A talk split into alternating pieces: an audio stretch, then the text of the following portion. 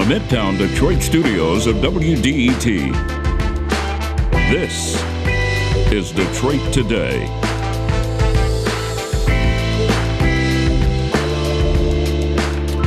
We keep hearing these days about the new COVID surge here in Michigan, which by some measures is second only to one other state. And we're seeing the return of some restrictions and disruptions to keep more people safe. But public health advocate Abdul El Sayed says what's happening is not quite that simple. Yes, there are reasons to be concerned, but there are also facts to support the idea that we are at less risk now than before. We'll talk about why next on Detroit Today, right after the news from NPR.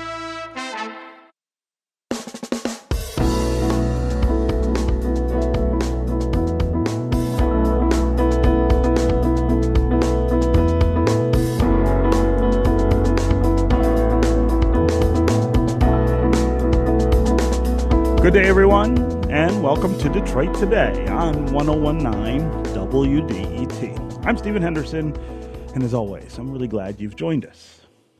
So, Michigan is leading the nation, and not in a good way. According to the CDC, the state's latest seven day new COVID case rate is 504 infections per 100,000 residents. And right now, no other state is seeing that many new cases. Schools all over Michigan are reporting cases growing among students and staff, and that is forcing some of them to cancel in person instruction and go back to remote learning in some way. Hospitals are once again overwhelmed, and in a lot of ways, it kind of feels like we're right back where we started. And it feels like maybe there's no end in sight to this pandemic. But my next guest says we're not back where we started.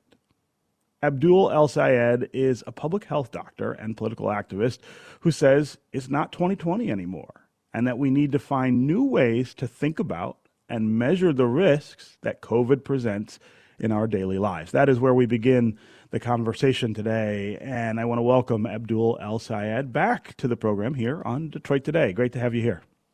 Stephen, it's always a privilege to be with you. Thank you. So, you say that we should be thinking about this differently. How do you think we should be measuring things instead of the way that we all are watching television and hearing these reports that say we lead the nation in new cases? Yeah, I, I want to start with the recognition that anytime the number of cases of a pandemic disease go up, it is a cause for concern. But I don't want us to fall into the trap of being held hostage to our perspective that was driven by 2020. Because to a lot of people I talk to, this feels like deja vu all over again. Uh, Thanksgiving is around the corner, cases are going up. Does this mean I can't spend time uh, with my family anymore? And, and I just want to remind folks what has happened over the course of this year, which is that uh, we have vaccines and those vaccines are safe and effective, and 70% of people uh, have gotten them. And that really is a really important point. Europe has been ahead of us for uh, this pandemic by about a month, and they've got rising case numbers too. In some countries, setting uh, setting whole uh, records for the number of cases uh, that they're experiencing right now. But when you look at the number of deaths associated with that, uh, they're substantially lower 25% as many as you would have expected had this been 2020 before vaccines hmm. and so what this tells us is the vaccines are working and right now i think a lot of us are getting a mixed message from the covid cases that we track they're going up or they're going down and it's really a mix of two different pandemics there is the pandemic of the vigilant vaccinated which uh, largely is made up of uh, mildly symptomatic or asymptomatic cases because the vaccines work and then there's the far more serious pandemic of the unbothered unvaccinated uh, which is really causing the, the increasing hospitalization. So, what I, I propose is that rather than focusing on the number of cases, which really is a, a mixed number here, we should be looking at the, the number of hospitalizations, which, yes, is going up, but we should also be stratifying that based on whether or not uh, you're talking about counties with a high vaccination rate or a low vaccination rate, because that really demonstrates the difference hmm. uh, in uh, the risk among vaccinated people versus unvaccinated people. Hmm. So when we talk about the, let's first talk about the breakthrough cases that we're seeing. People like you and I who are vaccinated, and I actually also got a, a booster. last month. Um, uh, and and I think that's one of the things that might be scaring people just a little bit is the idea that if you did everything right, if you did what the CDC said to do, which was to go get vaccinated and and at the appropriate time take a booster, that there are still people who are getting sick. But but uh, again, what you're saying is that is really different from what we're seeing with people who have not decided to take uh, those vaccines. But but uh, talk about what the risks are for these breakthrough cases. Getting COVID, even if you don't die, uh, seems to have the potential for some long-term effects that, that we might live with, and and things that we maybe haven't even discovered yet about what it could do to us. So so so talk about what those risks actually are for those of us who are vaccinated. Yeah, well, first, kudos to you and everybody who's gone out there and gotten their double vaccine and gotten their third dose as well. Uh, big news today, of course, is that the FDA has approved um, the the booster for for everyone over the age of 18. And really, we should be changing our thinking about this uh, rather than it being a booster on a two dose regimen. That it's just the third dose of a three dose regimen. And so um, we know that that is going to cut the level of transmission, those uh, those those breakthrough cases that I think scare so many folks uh, who've done everything right. But I, I want to offer just a perspective on on the risks here. Uh, if you were to get in your car, right, and uh, and travel 50 minutes, right, to uh, to, to, to your family's place uh, to have Thanksgiving, and you're vaccinated, and uh, one of your family members with whom you're sharing space, let's say you're not wearing masks, uh, is unvaccinated, the risk to you of dying of COVID is actually one sixth what it was in your time in the car on the way there. Hmm. And I just think it's important for us to remember that COVID is not the only risk. We take uh, risks all the time, and because of the vaccinations, they're they're exceedingly low. I also hear uh, your point about long COVID and the risk that you might have symptoms that lost uh, last longer than than than say uh, six weeks. But there was a study uh, out of uh, Israel that's really helpful to, to put in perspective what the risks there are. and of 1,500 vaccinated healthcare workers, albeit people who have a much higher exposure than maybe you and I might if we're not working in the hospital day in and day out. Um, only about 39 uh, of those vaccinated healthcare workers were infected, and seven of them had long COVID cases uh, with with with symptoms lasting more than more than six weeks. And so you're talking about half a percentage. And so it, it's important to recognize, yes, there are risks, but for many of us who've been focused on this pandemic, who believe uh, in the scientific process that tells us that we have a pandemic and that uh, these vaccines are safe and effective, um, we are quite vigilant, right? Because we want to do what, what it takes to protect ourselves. Uh, but I want folks to remember that actually getting that vaccine is the main thing. And by the virtue of, of the nature of how we uh, we we allocate ourselves. People who are vaccinated tend to live among more vaccinated people, and people who are unvaccinated tend to live among less vaccinated people, which is part of the reason why the experience of COVID now is becoming so fundamentally unequal.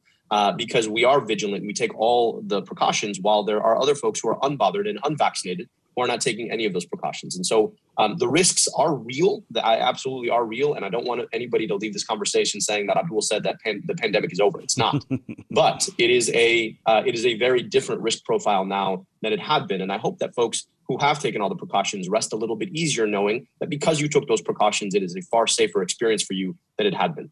Hmm. And and we should be clear that one of the things you're saying is the most important answer here is more vaccination. Uh, that that the, the the biggest risk we face right now is the people who have just decided not not to do this for whatever reason. Uh, that they are spreading the disease more easily than than than others, uh, and also that they are allowing the disease the freedom, I guess, to find new ways to protect itself uh, from from these vaccinations.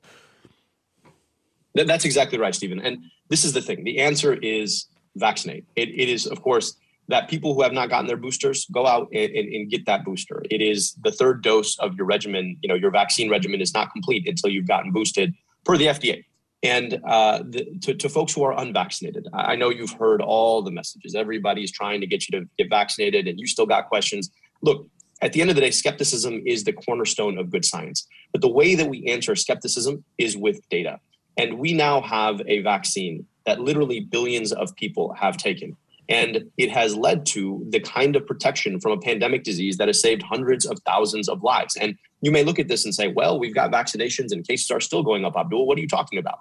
Well, I'm talking about the fact that they would be going up substantially more uh, if if um, people didn't get if people had not gotten vaccinated, and they would not be going up up if more people got vaccinated. And mm-hmm. so, my ask to you is, please make the right decision for you, your loved ones. We're going into a holiday season where um, you know the high probability is is that if you got unvaccinated people in the family, there are other unvaccinated people there, and you don't want this Thanksgiving to be the reason why somebody doesn't get to join you next Thanksgiving. Hospitals are filling up, and COVID is real the most important thing you can do is get vaccinated. Look, you go get vaccinated today. Uh, we know that the um, the uh, immune response kicks up within seven to ten days, uh, and so you're you're getting it right uh, right right before uh, maybe Thanksgiving. So please, I, I, hope that for folks who are still unvaccinated, still uh, standing by, I hope that you'll do the right thing for yourself and your family. Hmm.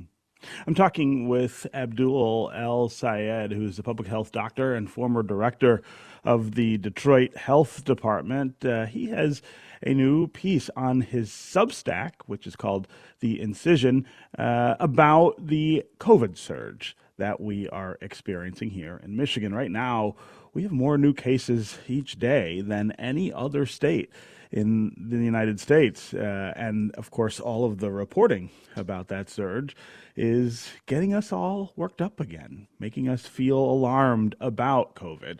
Uh, Abdul is not saying that we shouldn't be alarmed about that, but that we ought to be thinking a little differently about all of this than we did last year. Circumstances look very different because of things like the vaccines that many, many people are taking. Uh, we need to start kind of recalibrating the way that we process information about COVID. First of all, so that we're not all panicking about things like Thanksgiving next week, when uh, for many of us, for the first time in uh, more than two years, we will be able to see family members and get together with them, uh, but also so that we can continue the march toward uh, this herd immunity that we need to reach in terms of the number of people who accept uh, the vaccinations. We want to hear from you as well during this conversation. Call and tell us uh, what you make of Michigan's rising COVID cases. How does it make you feel to see those numbers? On the news each night and see them climbing once again to levels that kind of rival the past surges that we've seen. What do you think the government response should be to those rising levels? And tell us how you're protecting yourself during COVID. As always, we want to hear from you about your position on vaccines. Are you somebody who's taken the vaccines? Have you gotten a booster? Or are you somebody who is still really skeptical about that whole idea uh, and you haven't done it yet? Uh, we always want to hear from you as well. Uh, we also want to hear from you what would change your mind? What would make you uh, okay with the idea of accepting a vaccine for COVID 19? As always, the number here on the phones is 313 577 1019. That's 313 577 1019. You can also go to the WDET Facebook page and put comments there, or go to Twitter and hashtag Detroit Today, and we'll work you into the conversation uh, that way. Let's start today with Daniel in Detroit. Daniel, welcome to the show. Oh, thanks for having me on. Mm-hmm. you know, I've got a couple of questions actually you know, why are people still losing their jobs when it's been proven that the vaccine doesn't stop transmission in the workplace? And also, we have the pill now coming in the next week or two from Pfizer that's 90% effective at keeping you out of the hospital. So why are we still pushing people out of their jobs? Hmm. My other question is, why doesn't the new shot include the Delta variant? Because the Delta variant is ramming our hospitals right now. They've been bottling these children's vaccines. Why isn't the Delta variant in there? And also, if this vaccine is so great, why is it not producing immunity? Hmm. Vaccines of the past produced immunity. This hmm. is not. This seems like it's just another uh, business model from big pharma to sustain this virus so they can we get the pill that we have to take every day. Well, now it's a vaccine that you're going to have to get at least once a year. Hmm. If you're compromised, you're going to have to get it maybe twice a year. They're saying. So, you so know, Daniel, so, you know, what? Daniel, I want to I, want to get you to clarify something before I have uh, uh, Dr. El-Sayed uh, respond to, to, to, what you're saying. You, you said something about why isn't the Delta variant in there? I'm not. I guess I'm not sure what you mean by that. Well, the vaccines, well, the shot, because technically it's not a vaccine. The definition of a vaccine is something that produces immunity. This does not produce immunity. So the shot does not include the Delta variant. It doesn't have it in there. It has the original strain from the virus. I see what you're saying. And not okay. only that, why doesn't the, the current shot include every every variant from around the world? They just bottled these children's vaccines in the last two months. Why didn't have the latest yeah. variants? Daniel, it's a it, it's a great question. There's, a great series of questions. Uh, I, I want to start with the the the first question, which was why are people still losing their jobs? Because you say that uh, the the vaccine is not stopping the spread of the disease in the workplace. Uh, Dr. El-Sayed, can you address address that question? Yeah, I, would like to respond to a lot of the uh, unfortunate misinformation that um, mm-hmm. it seems like Daniel was exposed to here. Mm-hmm. Um, the, the, first point is that we do have vaccine uh, verification and requirements, and you have requirements for all kinds of jobs that we work. Uh, every single one requires you uh, to do certain things to keep yourself and, and, and the folks around you safe in the workplace. Um, vaccine verification works. It's critical to getting more people vaccinated. And yes, more vaccinations do prevent people from getting infected at the workplace, and that's why uh, it's required. So people are not are, are, not being pushed out of their jobs. People are making a choice uh, to leave their jobs rather than do the thing that they would need to do to protect themselves uh, and, uh, and, and and their coworkers. Mm-hmm. Um, on the point around the Delta variant and in, immunity, yes, this is a true vaccine because in fact it uh, is a piece of um, messenger RNA uh, that codes for a piece of the virus that is consistent across every single variant. Um, and what we've come to understand is that part of the reason that uh, this vaccine uh, was was was less uh, effective against the the Delta variant uh, is in part because of waning immunity. Right, we uh, most of us got vaccinated before the Delta variant came on the scene. The Delta variant was also very, very transmissible. Those two things uh, together meant that there was uh, less um, less efficacy uh, over time. Now, that's part of the reason why um, we are updating uh, our understanding of this this vaccine to be not a uh, a, a two dose regimen, but a three dose regimen to address the waning immune response. Um, and so, you know, I, want folks to understand that, um, you know, I, I, am, if you've read my work and, and, know what I work on, I am a very, very uh, vocal critic of the pharmaceutical industry. Um, but I want to differentiate the industry from the science, and the science underneath these vaccines uh, is quite clear. Um, we, I remember learning about this back in 2014 when I was in medical school, uh, and thinking, "Wow, uh, wouldn't it be amazing to be able to use this mRNA technology to produce vaccines, uh, produce vaccines for um, a, a, highly transmissible pandemic disease. And, and here we are uh, just a couple years later, and that's working. This virus, because it is uh, what we call an RNA virus, um, it makes a lot of mistakes when it replicates itself. And, you know, a million times out of a million and one, those mistakes uh, are, are catastrophic for the virus. It dies. But one out of a million and one uh, render a, an advantage. And so the virus can, can mutate uh, quite quickly. And that's probably why over the next years, right, as this goes from pandemic to endemic, uh, we're going to continue to have to update our uh, vaccines as this thing moves. It's very similar to the flu, which is also an RNA virus. And so I just want folks to understand um, that yes, this does render uh, people immune, that we do need to update uh, and, and boost because uh, our immunity wanes with time, which is something that happens with, with vaccines. That's why you need booster doses for many vaccines you take.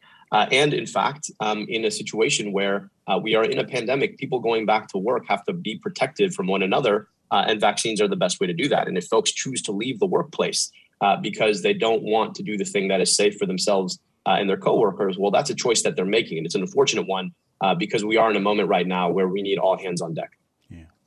Okay, uh, we're going to take a quick break, and when we come back, we're going to continue this conversation with Dr. Abdul El Sayed. We've got a lot of folks on the line who have questions and a lot of social media questions as well. If you want to join, again, 313 577 1019 is the number here on the phones. We're going to talk with Wardell and Jefferson Chalmers, Adam in Southfield, and Anthony in Southwest next. You can also go to Facebook or Twitter and put comments there, and uh, we'll get them into the conversation that way. We'll be right back with more Detroit Today.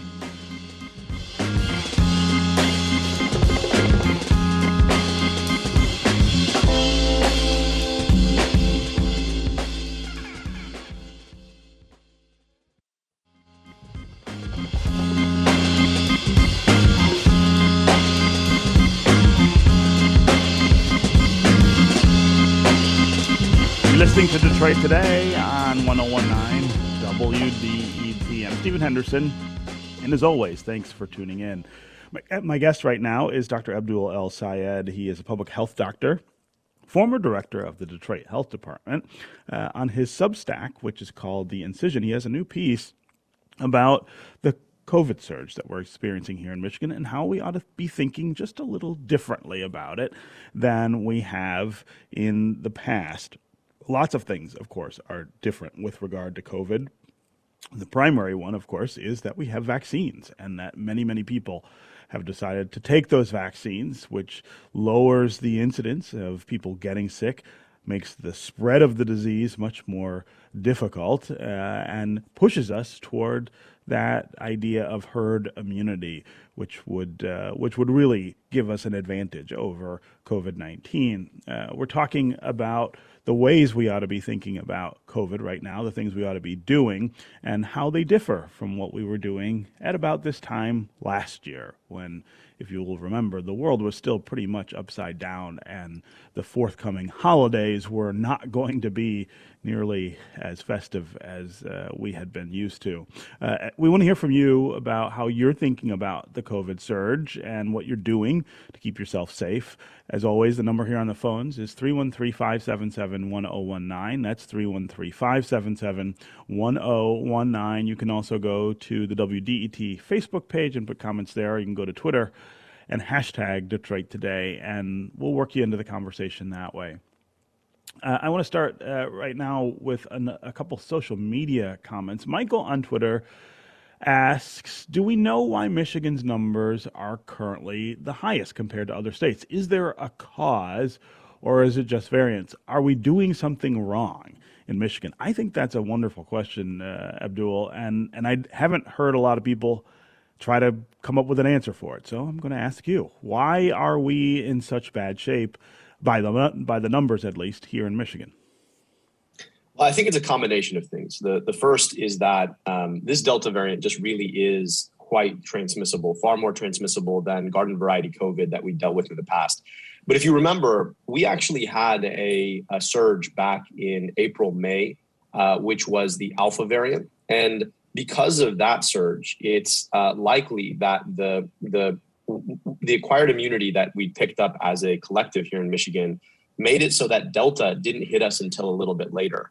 And we are on the tail end of the delta surge and i think it's it's a big reason why uh, we're, we're getting it now um, uh, is that we had that alpha surge uh, earlier on. And the other piece is that it's cold right? It's cold and so uh, large congregations of, of unvaccinated people are starting to occur because people are moving uh, indoors with their activities and you know you have that um, that collective of unbothered unvaccinated people uh, who are driving up cause, uh, cases everywhere. And if you look at the hotspots in Michigan, you know this is not equally distributed. It's it's far more common in less vaccinated communities where people are moving indoors and spreading it amongst themselves. And um, I think you take those two things together, um, and those are the best explanations I can come up with. But um, you know, it, it's it, this is a complex thing, and you know there are as many causes of it uh, as, uh, as as as as as there are capacities to verify them. But um, but those are those are the two that I think come together right now and are explaining what uh, what we're experiencing. Mm.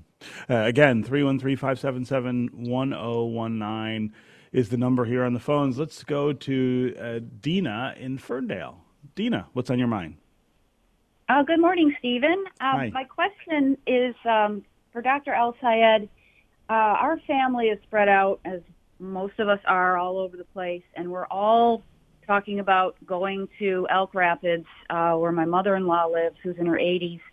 And um, the big debate is, should we all be tested, rapid testing, um, leading into this? Uh, a lot of uh, nieces and nephews coming from colleges. Everybody's vaccinated. Um, should we be testing? Hmm. That's a that's a great question, Dina, and I'm really glad you called and asked it. I think it's something that a lot of families are are debating right now is how do we get together and be safe, even though things are very different than they were last year. There are still some risks. So, is should testing be part of, I guess, the protocols that we that we put in place before we get together on the holiday next week? What do you think, Abdul?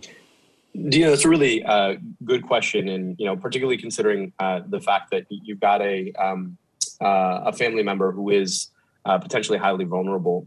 The, the way I think about pandemic prevention or or, or COVID nineteen transmission prevention is all about layers.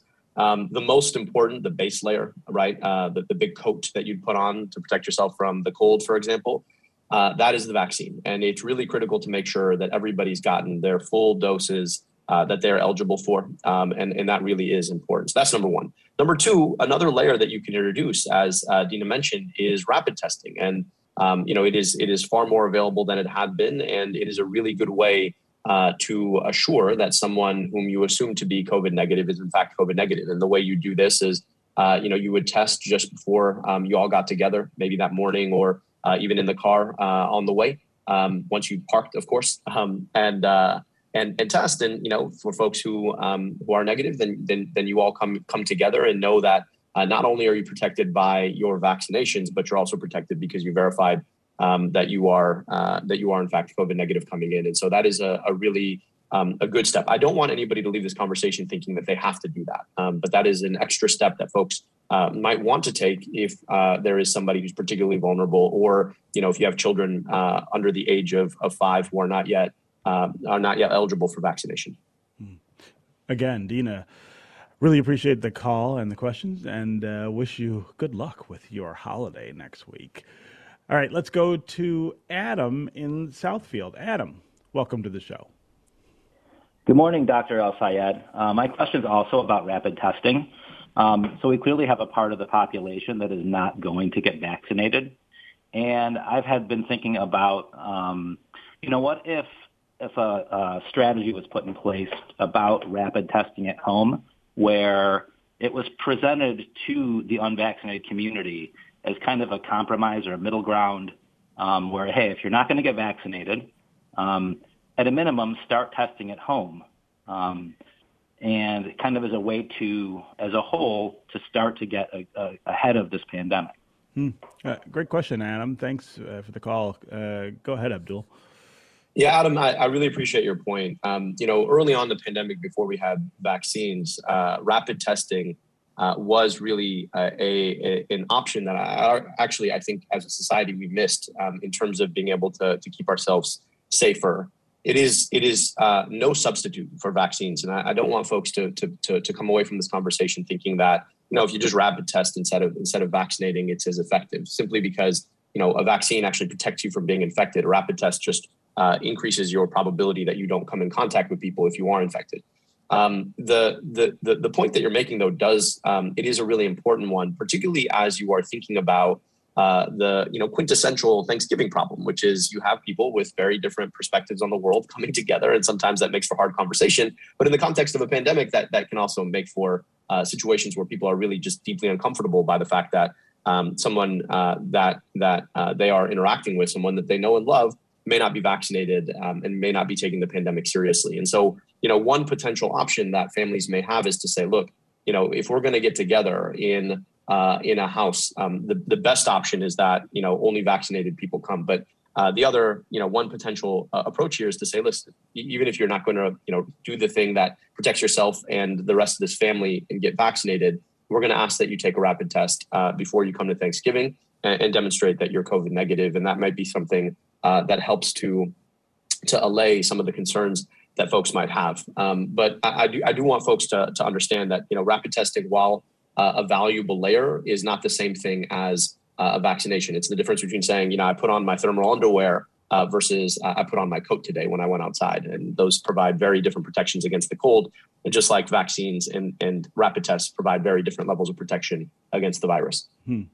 Uh, Fem on Twitter says schools use the county risk level, which is very based on cases, to make decisions about things like masking. I worry our young kids will be masked indefinitely, even after vaccinations, and how that affects their social development. I, I, I, do hear a lot of people talking about this concern. Of course, there were some pretty, I think, confrontational episodes in in Michigan and different school districts about the idea of masking, especially young children. Uh, talk uh, about w- what we what we should be thinking about how schools make those decisions and whether we should be concerned about long term effects of things uh, like masking. Yeah, I really appreciate uh, the the question here. I've got a, a three year old, and um, and she goes to preschool, and you know every day as I drop her off, the first thing we talk about is keeping the mask on, um, and you know that's all she's ever known, and so it's hard to fully ascertain the long term consequences of you know, going to school and not being able to see the, the bottom of someone's face. The, the big um, point here is that the more children get vaccinated, uh, the more we can trade uh, our uh, protection by way of vaccines uh, for our protection by way of masks. And uh, my hope is is that um, you know as we get to a, a space where uh, children have gotten vaccinated, of course they've, they're just become eligible uh, if they're under the age of 12 and, and over the age of, of, of, of four.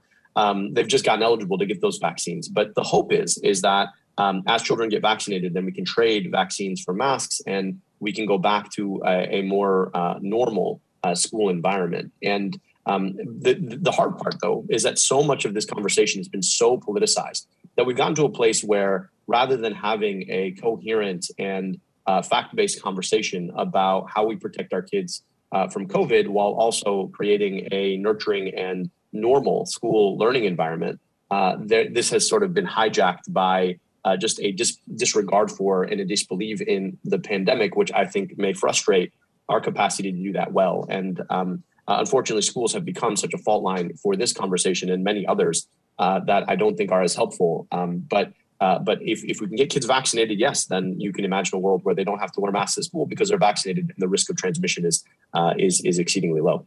Hmm. Again, 313 577 1019 is the number here on the phones. Uh, let's go to Anthony in Southwest Detroit. Anthony, what's on your mind?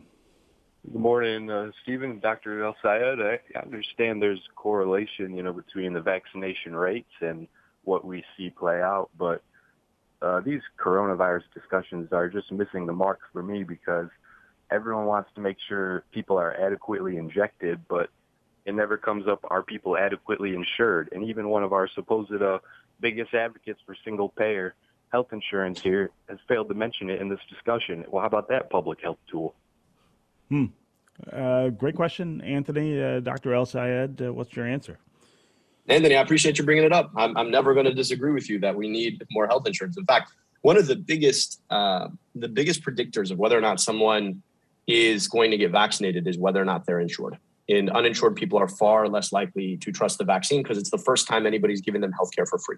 And so, Anthony, I really appreciate you uh, bringing this up because uh, you're right. That being said, right, um, I do think it's important to remember that uh, that these aren't trade-offs. That we should have more people vaccinated and we should have more people insured. They are, uh, frankly, part of the same goal, which is to keep people uh, healthy. And um, you know, the the, the big challenge uh, that I I think um, we have often in society is that. Uh, the way that we um, unfortunately come to health and healthcare is so mediated by large corporations that it undercuts a lot of trust that people have um, in the institutions providing them healthcare, whether it's a vaccine uh, or or um, their clinical care. And until and unless, as a society, we come to grips with the fact that healthcare should not be something that people have to pay for, that it should be something that they should get as a function of being a member of, of our society, um, then we're going to continue to have unnecessary barriers uh, to getting healthcare, whether it's because people can't get access to it or it's because people don't trust it in the first place. Um, and so, Anthony, I really appreciate you bringing it up. Hmm. Uh, again, Anthony, thanks very much for the call and the good question there. Uh, let's go to Wardell in Jefferson Chalmers. Wardell, welcome to the show. Right. Uh, good morning. I really mm-hmm. appreciate the, the uh, holistic approach of the, that the doctor's offering. And my question is this. Um, there still seems to be a big disconnect between the medical community and the health food and natural community. I have friends who are in in healthcare or, or rather have health food stores, and they seem to think if you just uh, eat healthy, you know, take your vitamins and minerals, nutrition, and all of that, that you don't need the shots. They don't seem to believe that you can that you should do both. And I hear a lot of people who are highly intelligent are saying that they're, they're eating healthy, they're vegan and whatever, and they don't need the shot. So can you get, offer me something uh, how there could be a better connect between the uh, the health food community and the medical community? Hmm. That's an interesting question, Wardell. Uh, Dr. El Sayed, what's the answer?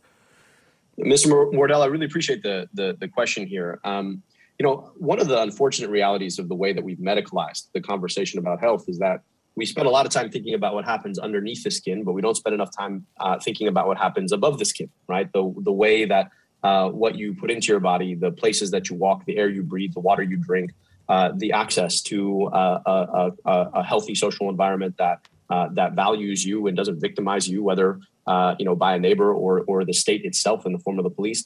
I mean, these are these are conversations that we have to have together, and I really appreciate you tying them. The reality of it is that yes, it is incumbent on people to to do what they can to to keep themselves healthy, eating right and exercising, and that's really important.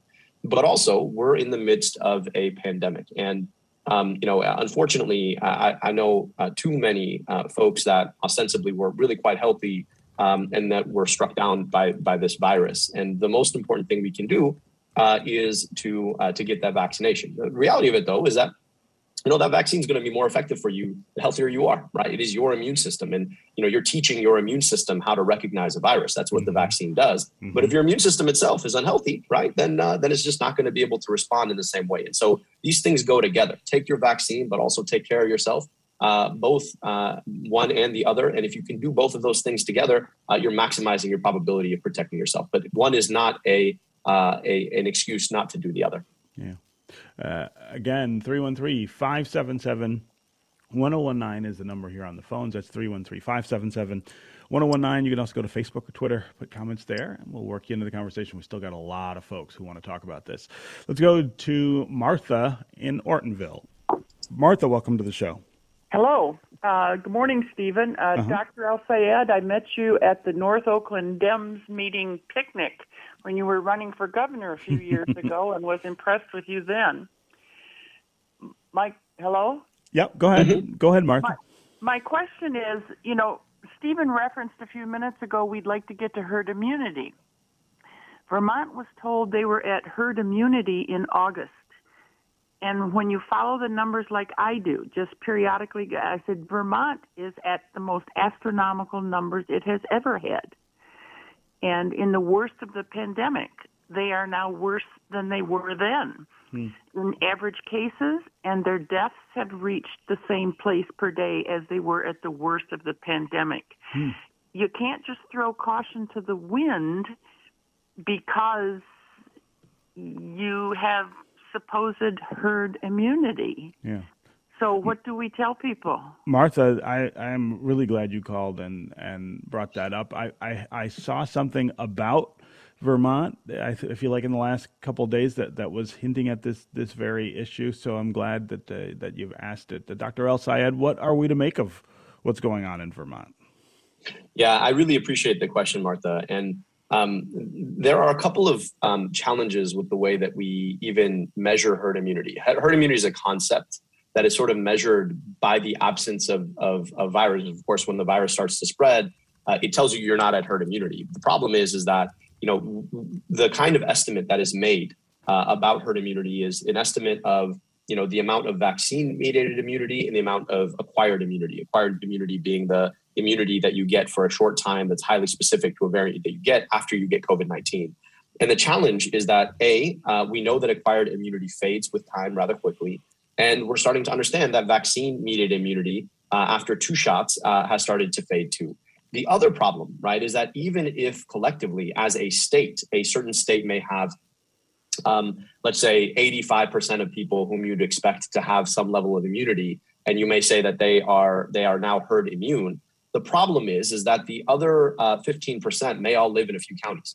And if those other 15% may all live in a few counties, if you go to those counties, those counties are decidedly not herd immune. And if the virus starts to spread amongst those people, then uh, you start having massive caseloads, et cetera. And so, you know, you take the collision of those two issues, the fact that we're seeing immunity wane with time, uh, and the fact that um, you have a congregation of people who are the unbothered, unvaccinated that I've spoken to, uh, and it sort of explains why um, why those those numbers may not may not be all that they uh, appear to be when when you aggregate them up. And uh, and so, you know, this the same kind of situation is happening here in Michigan, uh, where we have the aggregation of unvaccinated people together and the spreading of cases amongst them.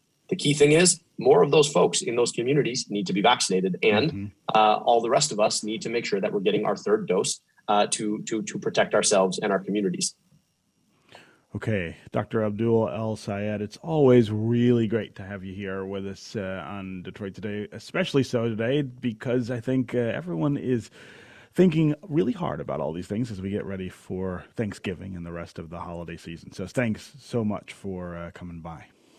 Stephen, it's always my privilege, and uh, thank you for uh, for always asking great questions. Yeah, and you can check out uh, Dr. Abdul El Sayed's piece and lots of other things that he's writing about at his Substack, which is called The Incision. Okay, we're going to take a quick break. And when we come back, we are going to meet an artist who recently completed Detroit's 100th City Commission mural. Waleed Johnson joins me next on Detroit Today to talk about his work and about the ethos of public art in a city like Detroit. Stay with us for more Detroit Today.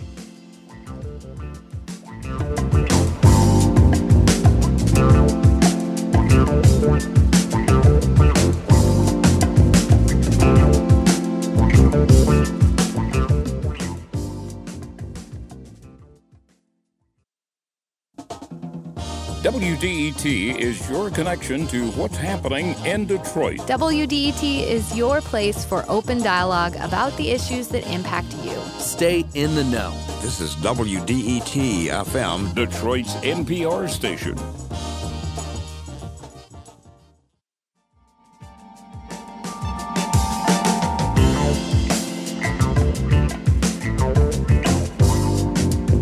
You're listening to Detroit Today on 1019 WDET. I'm Stephen Henderson, and as always, thanks for tuning in.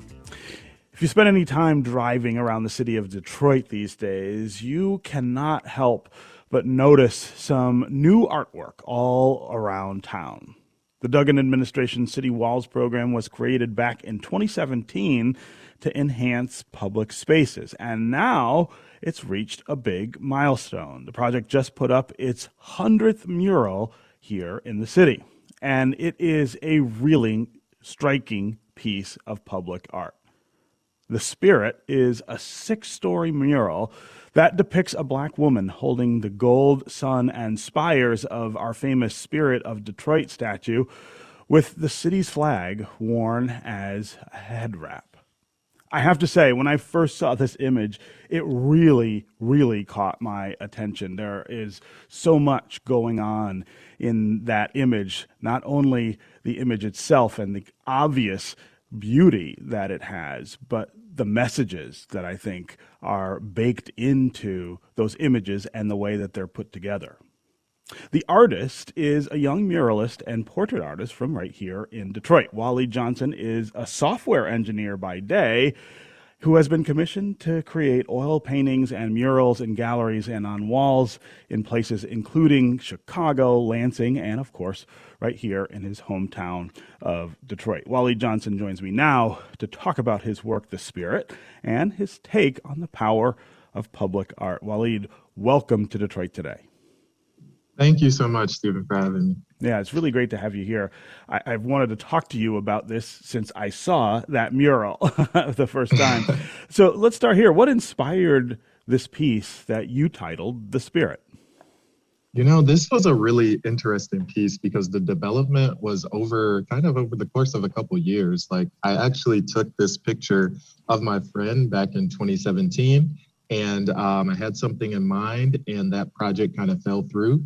But I was like, this is a really great photo and uh, I'm going to use it for something. But I didn't, just didn't know uh, what it would be at that time. And then I got into the City Walls program, and um, you know, my fiance actually suggested like she's like, you should paint this wall, like this giant wall there. And so I reached out to the building owner, and then um, immediately when I started brainstorming, this image came back to my mind. I was like, this could be, this is like a really hopeful image, uh, and on a large scale, it could be really powerful.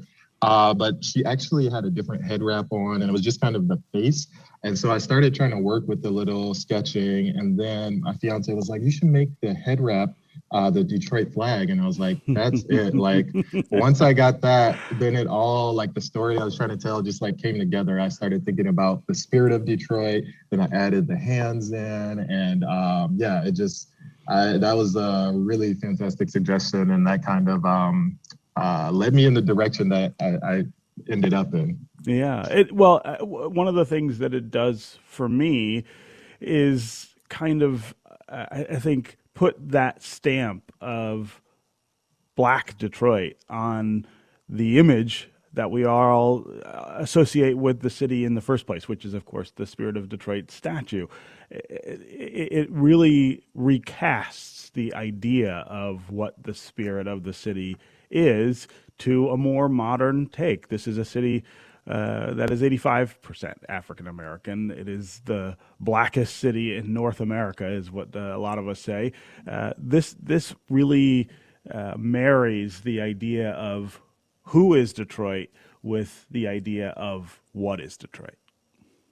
Exactly, and that's that's so important to me because um, I was raised by a single black woman, and I've seen many uh, Black women in the city keeping it alive. And so I think to really represent that, um, yeah, like you said, it's like a new take on this symbol that we might not associate with um, uh, necessarily with Black people. Uh, so yeah, I was really excited for that, and I think it was needed uh, because you know so many people came up to me and they're like, "Oh, is this?" Rosa Parks or is this like someone famous? And I'm like, no. And it just it shows like people are not, especially black people, are not used to being represented uh, in such a mm-hmm. like um, uh, a big way like that. And so mm-hmm. uh, I think that is really important to to show people like you know everyday ordinary people can be represented in this manner you don't have to be someone famous and um, yeah i think it's just it's been um, it had more effect than i even thought initially hmm. so I, I, I want to talk a little about public art and its ability to affect communities you've talked in the past about how you believe public art has a real effect on on where we live and how we live. Explain your thoughts on that and what effect you hope this mural might have.